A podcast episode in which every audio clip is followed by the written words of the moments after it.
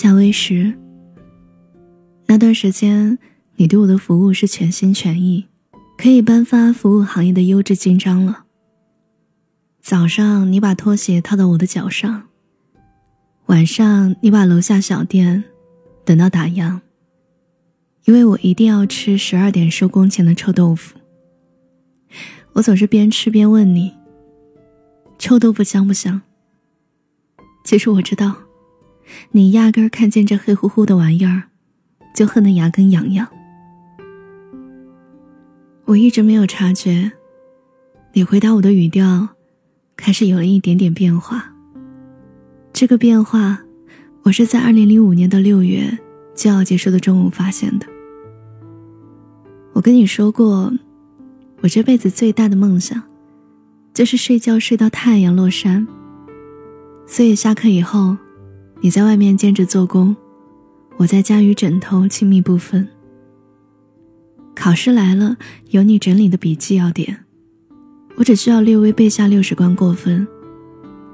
我旷课有你冒名顶替，反正老师在课堂上从来没有见过我，不知道我是男生还是女生。直到那个中午，我忽然醒了，我看见电视里节目在念诵着。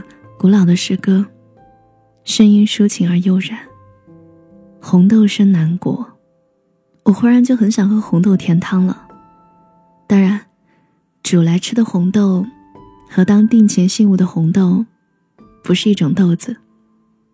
但我才管不了那么多，我拿手机拼命的给你发短信。你回来的时候，就握着一小袋红豆，神色有些淡漠。我说：“快煮，快煮，大火二十分钟，然后加冰。”我说的时候几乎要流口水了。你没有吭声进了厨房。等到你出来的时候，我在餐桌边上等得马上就要入睡了。色泽浓稠、香甜芬芳的红豆水，我吃到第三口，一眼就看见里面漂浮着一颗玉米粒。我一推碗。地上哗啦一片，我还没有来得及矫情，没有来得及把自己投入到你的怀抱里，你就摔门而出。你丢了一句：“你太难伺候了，老子不伺候了。”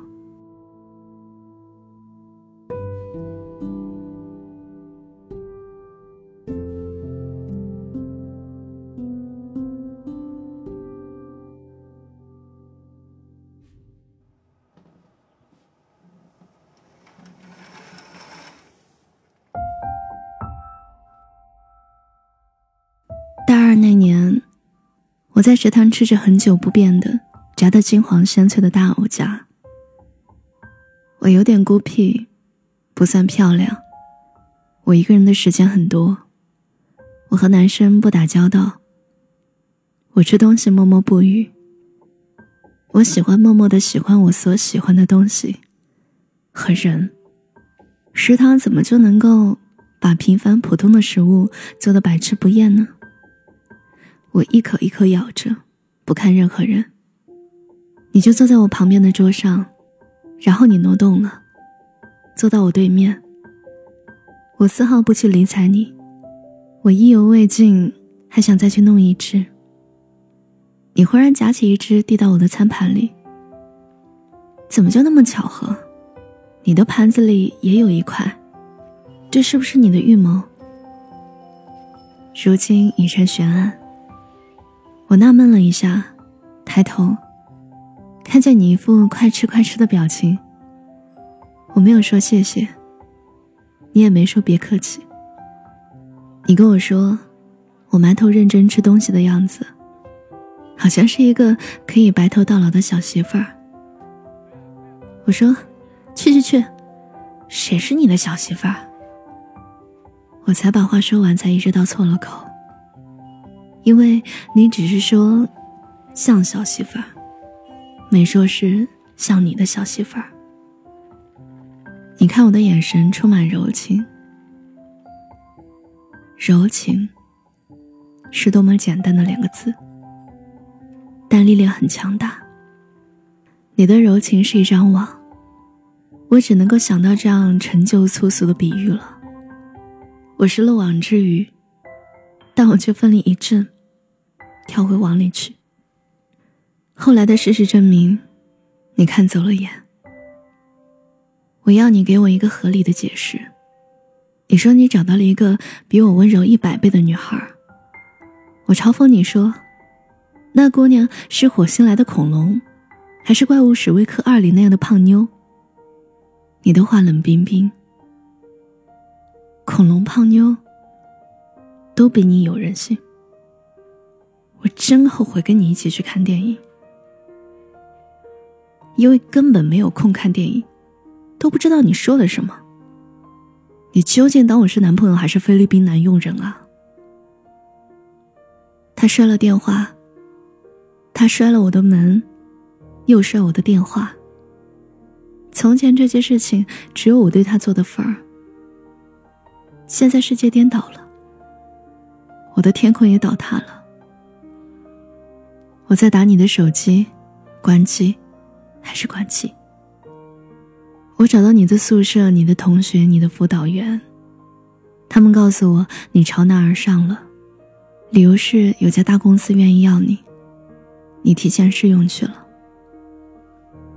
我承认，我知道你没能够完完整整看一场电影，就好像那一场《怪物史瑞克二》，我从头到尾笑得快活，而你被我要爆米花、要可乐和柠檬水，要南瓜子、要米脆巧克力、要苹果派，折腾的屁股都来不及坐热凳子。在我要完了零食，我最后要的是你的肩膀。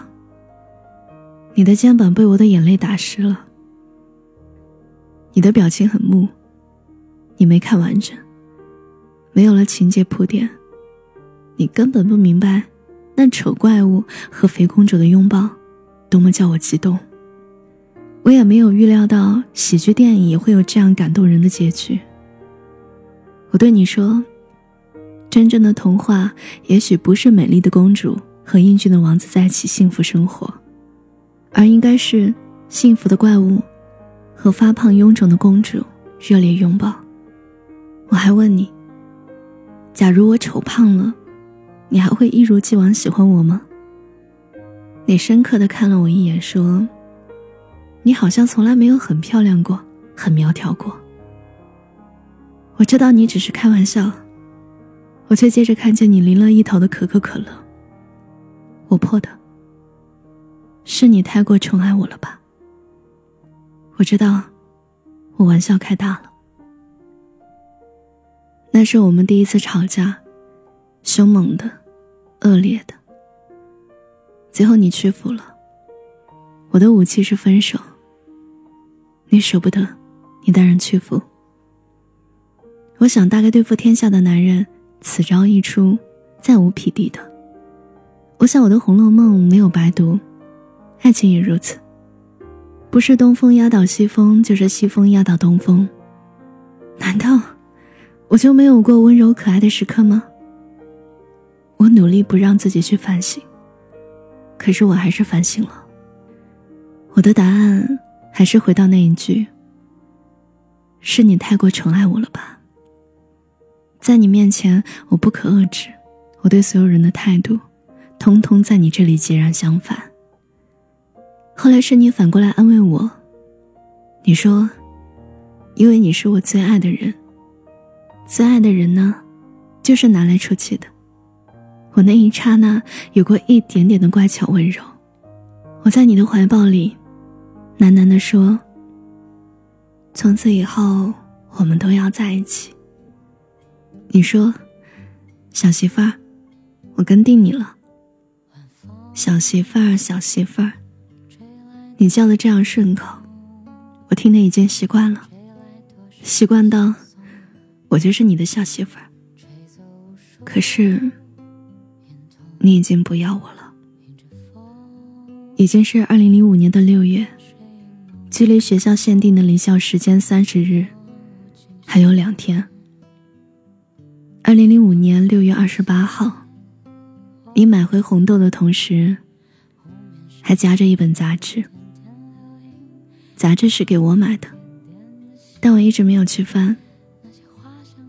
我们吵架了，我们玩完了，你觉得累了，你不想伺候我了，杂志丢到角落里了。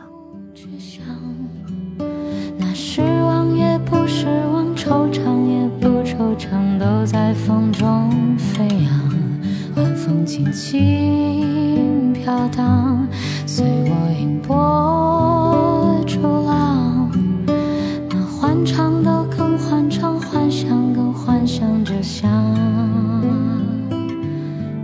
在身旁。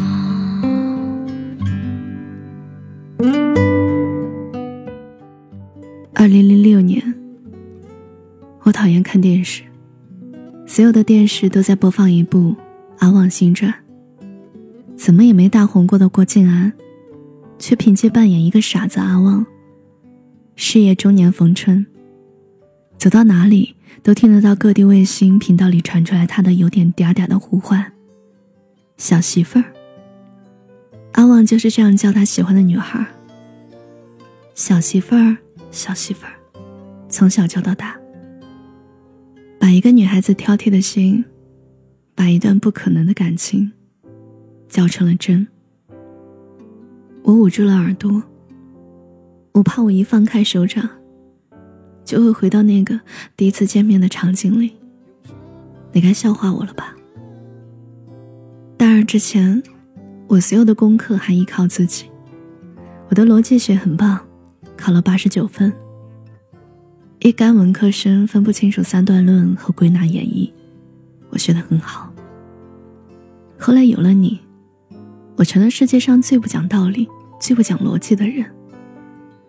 我对你提的要求，毕竟要星星要月亮的无理霸道的小孩儿。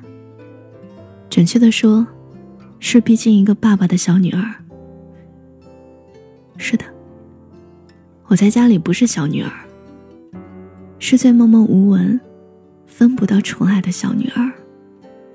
说的再详细点，继母带来的孩子，礼貌照顾就够了，没有真心。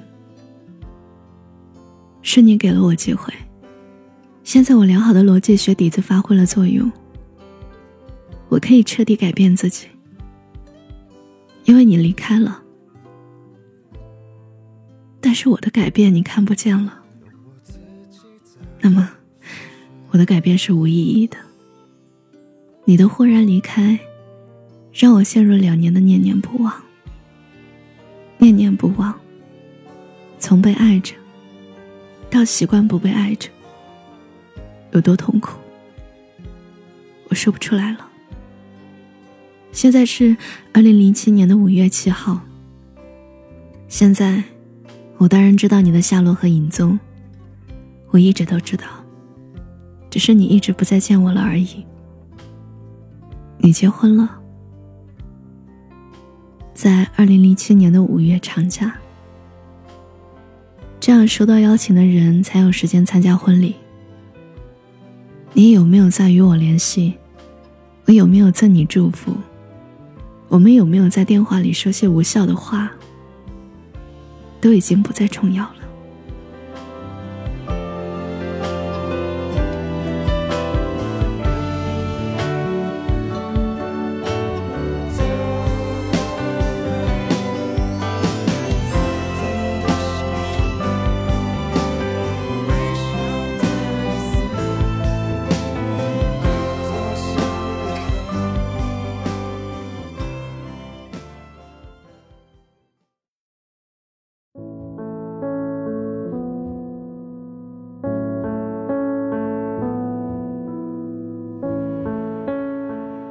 从我那里搬走了以后，你的教科书、你的自考资料、你的功课笔记本、你的杂志，全部都没带走。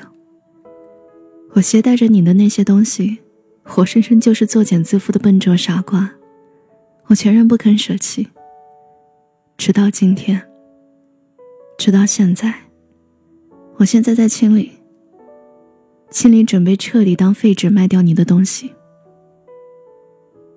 我要当废纸卖掉了。为什么我还那么认真、那么仔细的翻你的东西？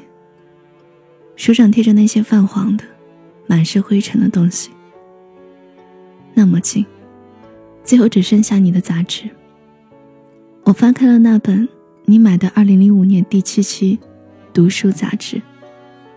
杂志的封面最下面一篇是萨特与加缪的美国之旅。你学服装设计剪裁，而我学的法律。杂志里面雕出一张零五年的麦当劳优惠券，在这张优惠券的正面最左边，青色底色印刷着优惠二十四招式。这张优惠券丝毫没有被撕裂，完全没有被用过，它就这样过期了，就像没有来得及开始的暗恋。那些记忆散落了，不知道源头了。我觉得好悲伤。哺乳动物那样在水里不习惯呼吸一样，你终归没有能够花掉优惠券，就像是所有走失了的爱情，最后都不留痕迹。那一年吃了卡罗比牛肉卷饼，那一年我们就要毕业了。那一年你要向南，我要向北，我们的时光濒临崩溃。请你把这张优惠券再翻过来，在它的背面有这样一句话：“我跟定你了。”二零零五年，你拿着它的时候，是想要去吃的吧？是想要和我去吃的吧？这才是你想要说的话吧？因为我看见这句话的旁边写了我的名字。如果我看见了，我就不会在你骤然离开的时候，坐在原地对你喊：“夏威时，你滚！我不稀罕你的伺候。”我喊完了，大声痛哭。我总以为你会听见的，然后返回我身边。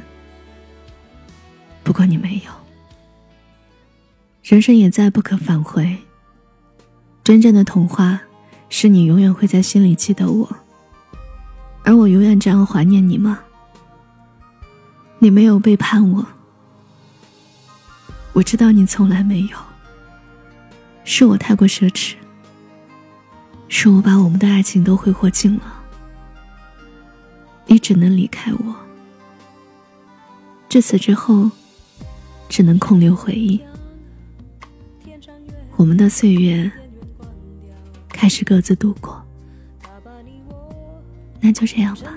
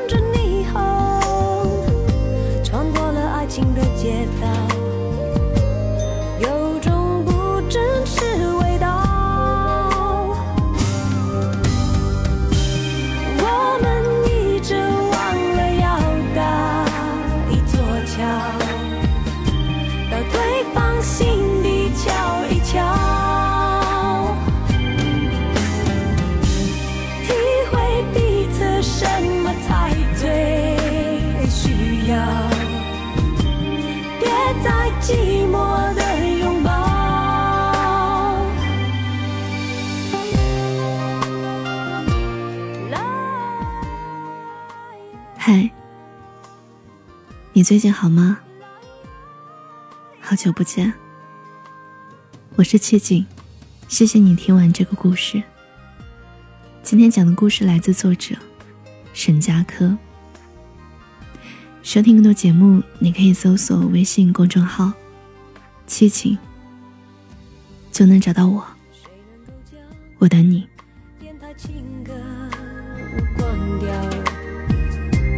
他将你我心事唱得太敏感，